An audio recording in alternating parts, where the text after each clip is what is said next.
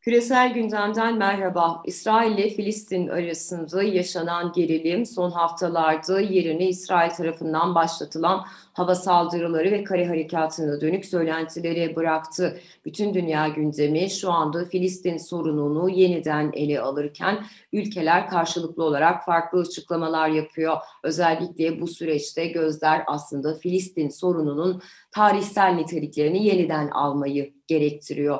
Bu hafta Profesör Doktor İlhan Uzger ile birlikte Filistin sorununun tarihsel dinamiklerini, son saldırıyı diğer gelişmelerden ayıran faktörleri, ABD'nin tutumunu, bunun Türkiye'ye yansımalarını ele alacağız. Hocam merhaba, hoş geldiniz. Merhabalar, hoş bulduk.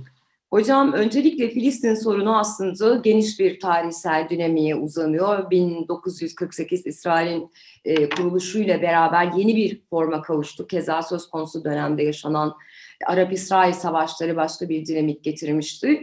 E, günümüzde yeni bir e, saldırı gerçekleşti. Taraflar karşılıklı olarak açıklamalar yapıyorlar. Devletler kendi meşreplerince e, tutum alıyorlar. İsterseniz birazcık bu sorunun biraz tarihsel dinamiklerine uzanalım. Çünkü var olan bu durumu anlayabilmek için biraz sanıyorum uzaklaşıp ne olduğunu da hatırlamak gerekiyor.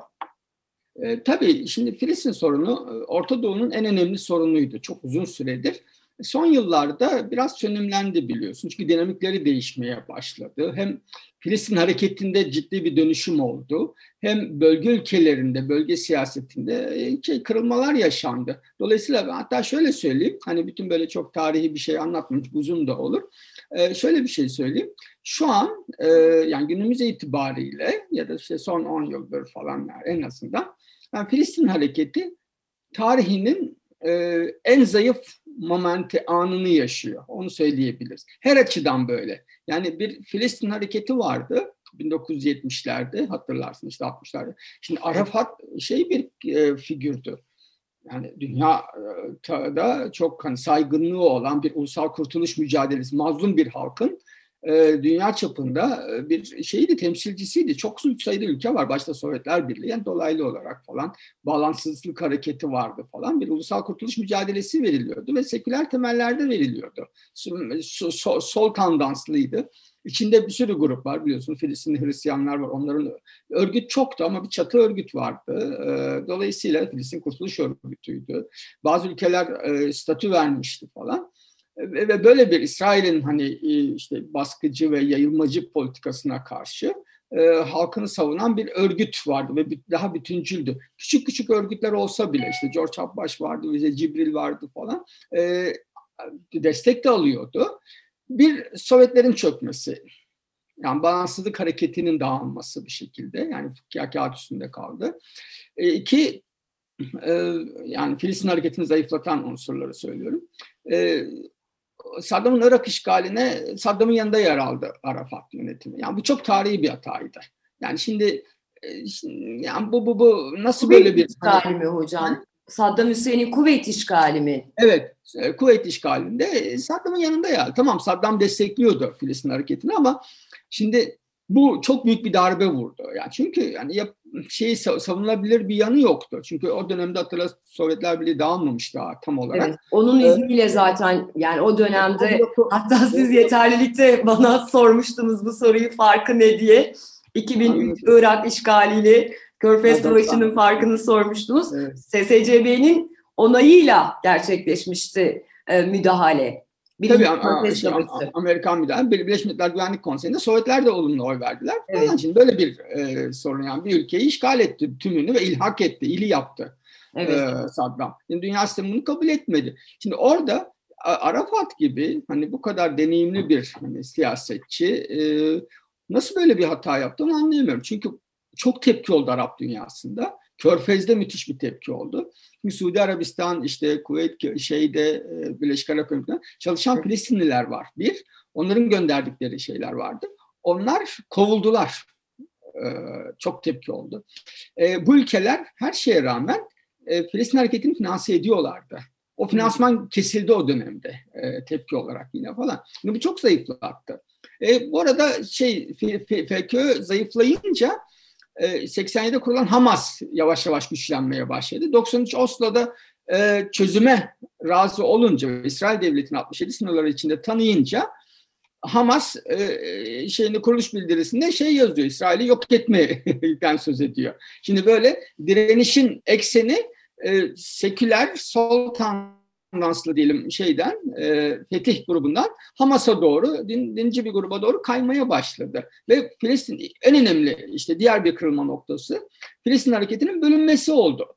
Bu önce bir e, fiili ya da siyaseten bir bölünmeyle başladı. 2006'da seçimleri kazanınca şeyde 2005-2006'da e, Gazze'de e, orada neredeyse darbeye yakın bir şey yapıldı Hamas tarafından ve fetih taraftarları ya sürüldü ya hapse atıldı. Ve orayı yani bölünme fiili ve teritoryal, topraksal bir nitelik kazandı. Ve direnişin merkezi şeye geçti ve Filistin hareketinde yani şunu biraz sert bir şey olacak ama bir İslamcı kanatla bir işbirlikçi kanat arasında e, kaldı evet. Filistin hareketi. Yani birisi şeyi bıraktı. İşte o dönemde 80'lerde 87'de intifada yani tabii terör diyebiliriz buna. İşte uçak kaçırma eylemleri, Münih, Münih olimpiyatı. Gerilla, gerilla mücadelesi.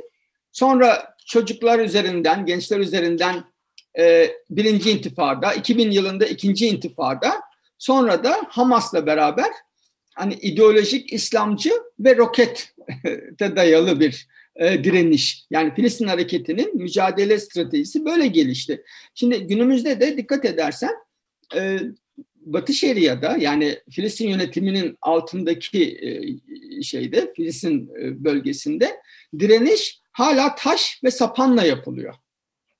Hamas'tan direniş roketle yapılıyor ve bunun dozu artarak hani buraya istersen geliriz. Hani şey değişen şeylerden bir tanesi de bu. Çünkü bu giderek e, güçlenmeye başladı.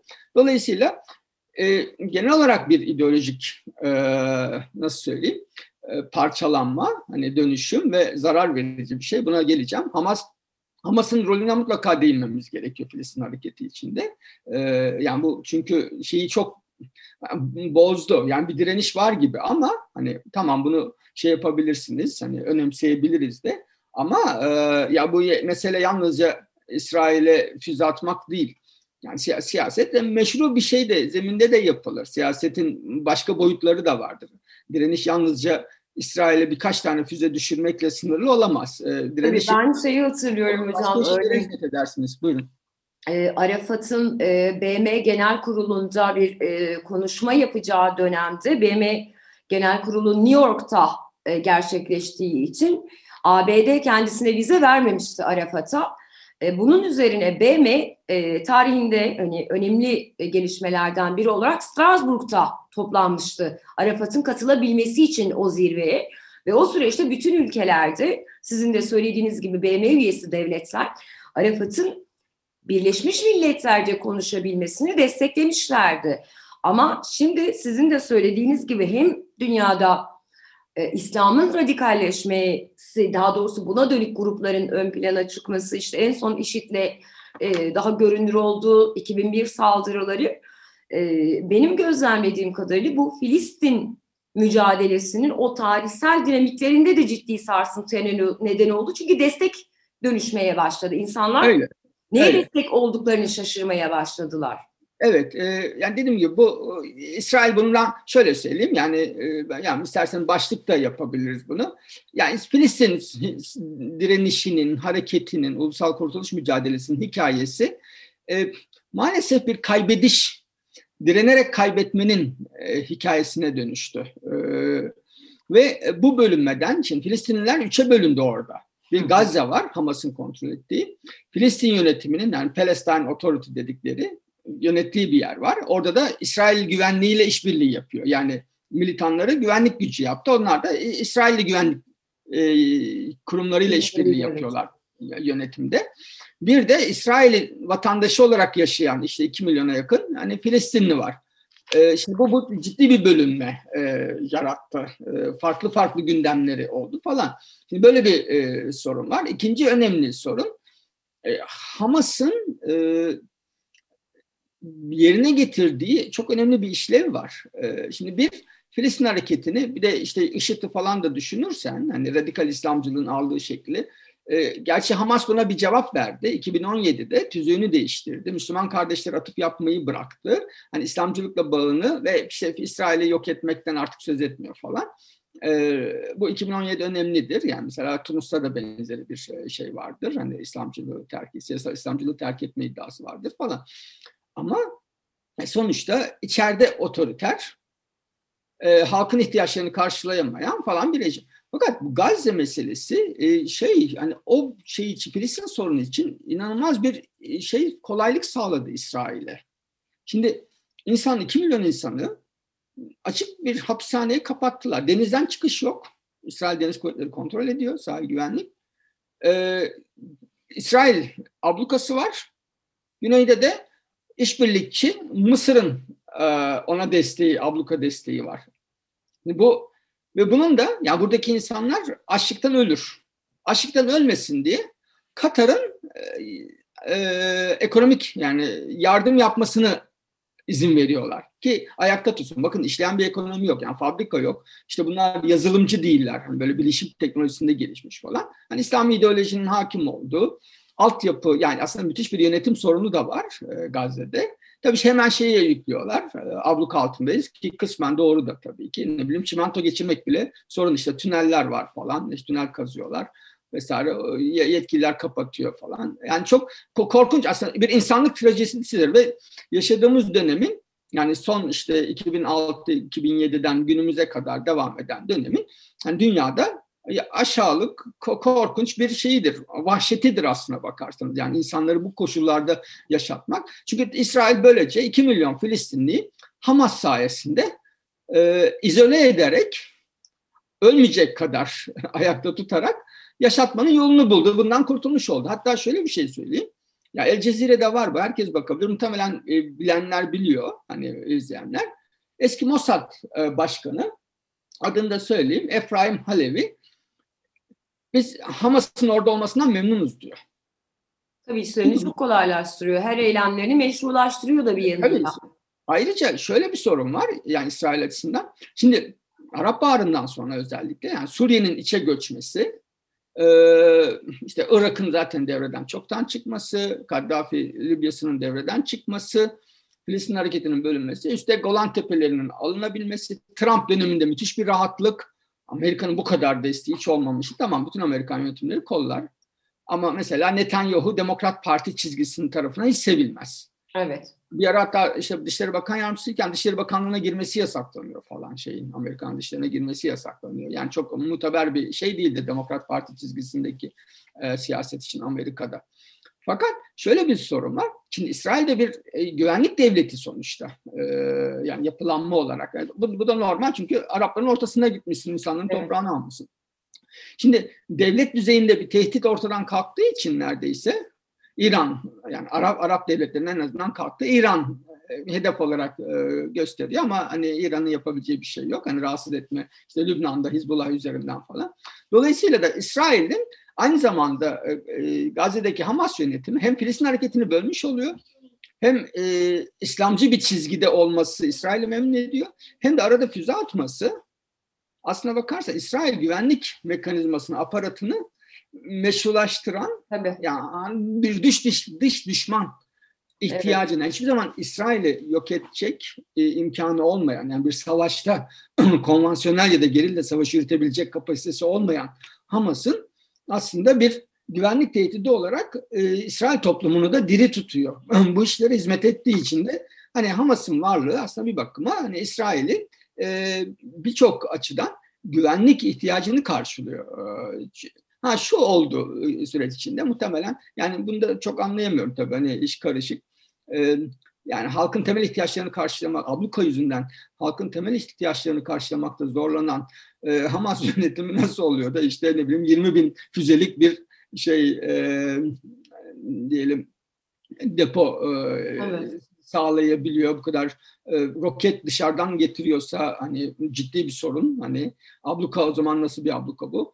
E, yok orada üretiyorsa bunun en azından bazı parçaların gelmesi lazım evet. falan roket üretiminden öyle. Çünkü bazı roketleri gördüysen ha şu oldu hem sayı olarak roket üretimi arttı hem de e, şey olarak, menzil olarak e, evet. 100, 100 kilometre menzilli füzeler yapmaya başladı. Fakat bunun da bir şey yok. Çünkü İsrail'de şeyi geliştirdi. Bu işte Iron Dome dediği. Evet, demir kubbe. Demir kubbe e, savunma sistemini geliştirdi. Yani sonuçta işte yüzde onu falan e, düşüyor. Çoklu aynı anda atınca yetişemiyor tabii. Evet, yani. sistem yetişemiyor. Karşı füze sistemi. Şimdi bu, bu, bu dediğim gibi hani İsrail'e bana sorarsan çok bir, derinden bir zarar vermeyen ama şey yapan e, halkı da bir tehdit e, dış tehdit konusunda hani canlı tutan bir işleve e, doğru gitti ve bunu hani şu koşullarda hani Hamas'ın İsrail dize getirmesi mümkün değil. Ha şu olabilir. Çok bunaltır. Hani bir iki küçük hani kapı açalım der abluka konusunda. Bunlar oldu ama hani ne İsrail'i yani savaşın şeyi amacı şeydir aslında ben Klozovic'den bu yana e, şeyin rakibinin iradesini kırmaktır. Hani şimdi iradesini kıramıyorsunuz ama sürekli biraz rah- rahatsızlık veriyorsunuz. Bir taraftan da Hamas'ın şeyi de çünkü Filistin yönetiminin imajı çok kötü yani şey olarak ya şöyle tabii üretmeyen toplumlar e, çürümeye doğru gidiyorlar. Yani rantiye, rantiye yani savaşma e, şey yapalım seni besleyelim. Hı-hı. Ve o para da dışı yani Amerika'da besliyor yani Amerika'dan da geliyor. Avrupa Birliği keza yardım gönderiyor. Peki şey hocam. Geliyor. İşte Amerika 235 milyon dolar ödüyor yılda falan. Evet. İsrail'le evet. savaşmayın diye. Tabii. E, o paranın bir kısmı yukarıda paylaşılıyor. Bunu herkes biliyor. Hani çok büyük tepki var. E, Hamas bundan faydalanıyor. Şimdi Hamas'ın etkisi artıyor. Bu sefer seçim yapamıyor. Seçimleri kaybedeceğiz Hamas. Şimdi Batı Şeria'da da e, etkili olacak. Hani orada orayı da alırsa bu sefer İsrail için çünkü İsrail için şey e, formül bozulacak. Yani e, İsrail'in tercihi. Batı Şeria'da şey olsun, Filistin yönetimi Gazze'de hani kapattığımız yani hapishane hapishaneyi şey yönetsin, e, Hamas yönetsin istiyor. Bütün bu denge bozulacağı için seçimi ertelemeye çalışıyor. Netanyahu'nun da şey ihtiyacı var. E, yeni hükümet şey var. yapmaya yeniden güçlendirmeye ihtiyacı var. E, bence şeyin de işine geldi. Hani Filistin yönetiminin de işine geldi. Onlar da muhtemelen seçimi yani uzatmaya çalışıyorlar. Seçimi ertelemeye çalışıyorlar falan. Bu yüzden de hani bana sorarsan bu şey artık hani fil, her çatışmalar aslında önemlidir savaşlar. Hani bir savaş istemeyiz ama bir savaş şey de yapabilir. Hani norm da üretebilir. Hani bazı bazı savaşların sonrasında mesela işte 73 e, Savaşı'ndan sonra e, Mısır yenemeyeceğini anladı ve İsrail'le uzlaşmaya giden bir şeye dönüşebilir. Fakat Filistin meselesinde şöyle olmaya başladı. Her çatışma çözümsüzlüğü getirin, daha çok çözümsüzlük getirmeye başladı. Her çatışma Filistin hareketini aslında zayıflatan bir şeye de dönüştü. Evet. Yani İsrail'e e, şey yapmıyor, zayıflatmıyor e, çatışmalar. O yüzden de sıkıntılı. Yoksa İsrail'e karşı hani bana sorarsanız hani fanoncu bir perspektifte diyebilirsin. E, meşrudur. Hani Filistin halkı hani meşru bir mücadele verebilir. Meşru temelde. Yani sivil, sivil hedeflerin bombalanmasından hoşlanmıyorum. Hamar'ın Hamas'ın şey stratejisini doğru bulmuyorum. Yani gelişi güzel sivil bölgelere e, füze sallamanın dediğim gibi bir İsrail'i engellemiyor. Hani belki Filistin halkına bir güven veriyor. Hani bakın biz de buradan İsrail'e füze atabiliyoruz dışında. Bana sorarsan hani stratejik bir hani askeri anlamda bir e, getirisi çok fazla yok. Hani direnişin yani rokete ve roketle e, taş sapan arasında kaldığı bir e, döneme girdik ve buradan e, şeye gidiş maalesef e, çok yok. Hani Filistinler, Araplar, Müslümanlar açısından da çok hazin bir tablo. Bir rakam vereyim. Hani 7 milyon kadar Filistinli var, 400 milyon Arap ve 1,5 milyar Müslüman var. Ve İsrail karşısında çaresizlik var. E, evet. Hocam peki bu son olarak e, hani süremizi de gözeterek bu son saldırı ile birlikte ABD yine bir tutum aldı Biden yönetimi kendi içerisinden Biden yönetimine de Demokrat Parti kanadından eleştiriler geldi. E, bununla beraber e, Cumhurbaşkanı Erdoğan 17 Mayıs'ta e, Ermeni soykırımına da atıf yaparak dedi ki e, kanlı ellerinizi Filistin'den çekin dedi. Bunun peşi sırada ABD yönetiminden, dışişlerinden Erdoğan antisemitizmle suçlandı. Antisemitizm yaptığı söylendi. Bu Filistin meselesinin Türkiye-ABD ilişkileri açısından ne söyleyebiliriz bu son iki gelişme üzerinden? E, ya şöyle söyleyeyim, çok ters bir zamana denk geldi. Tam da Erdoğan yönetiminin e, Mısır, İsrail e, Suudi Arabistan ve onun arkasında da Birleşik Arap Emirlikleri ile ilişkileri toparlamaya çalışıp bak Amerika'ya da dönüp bak ben senin bölgesel müttefiklerinle yani bu bölge, e, Orta Doğu ittifak e, girişimi diyebileceğimiz e, işte stratejik ittifakı diyebileceğimiz oluşumu üyelerine tam açılım yapacakken böyle bir e, gelişme gerçekleşti. E, şimdi bu şeyi bozdu tabii. Tekrar e, bu içeride de sıkışık olduğu için Erdoğan yönetimi hani buradan bir e, Filistin yönetiminden muhafazakar kitleyi çünkü Türkiye'de bir konsensus da var. Aslında bütün yani siyasi partileri bölen meclisten çıkan kararda da bunu görüyoruz. Hani toplam bütün kesimlerini kesen bir yönü var. Hani bir taraftan içeride bir popülerliğe yeni bir hız kazandırabilmek derdi var ama bir taraftan da ters bir akıntıya karşı gidiş oldu.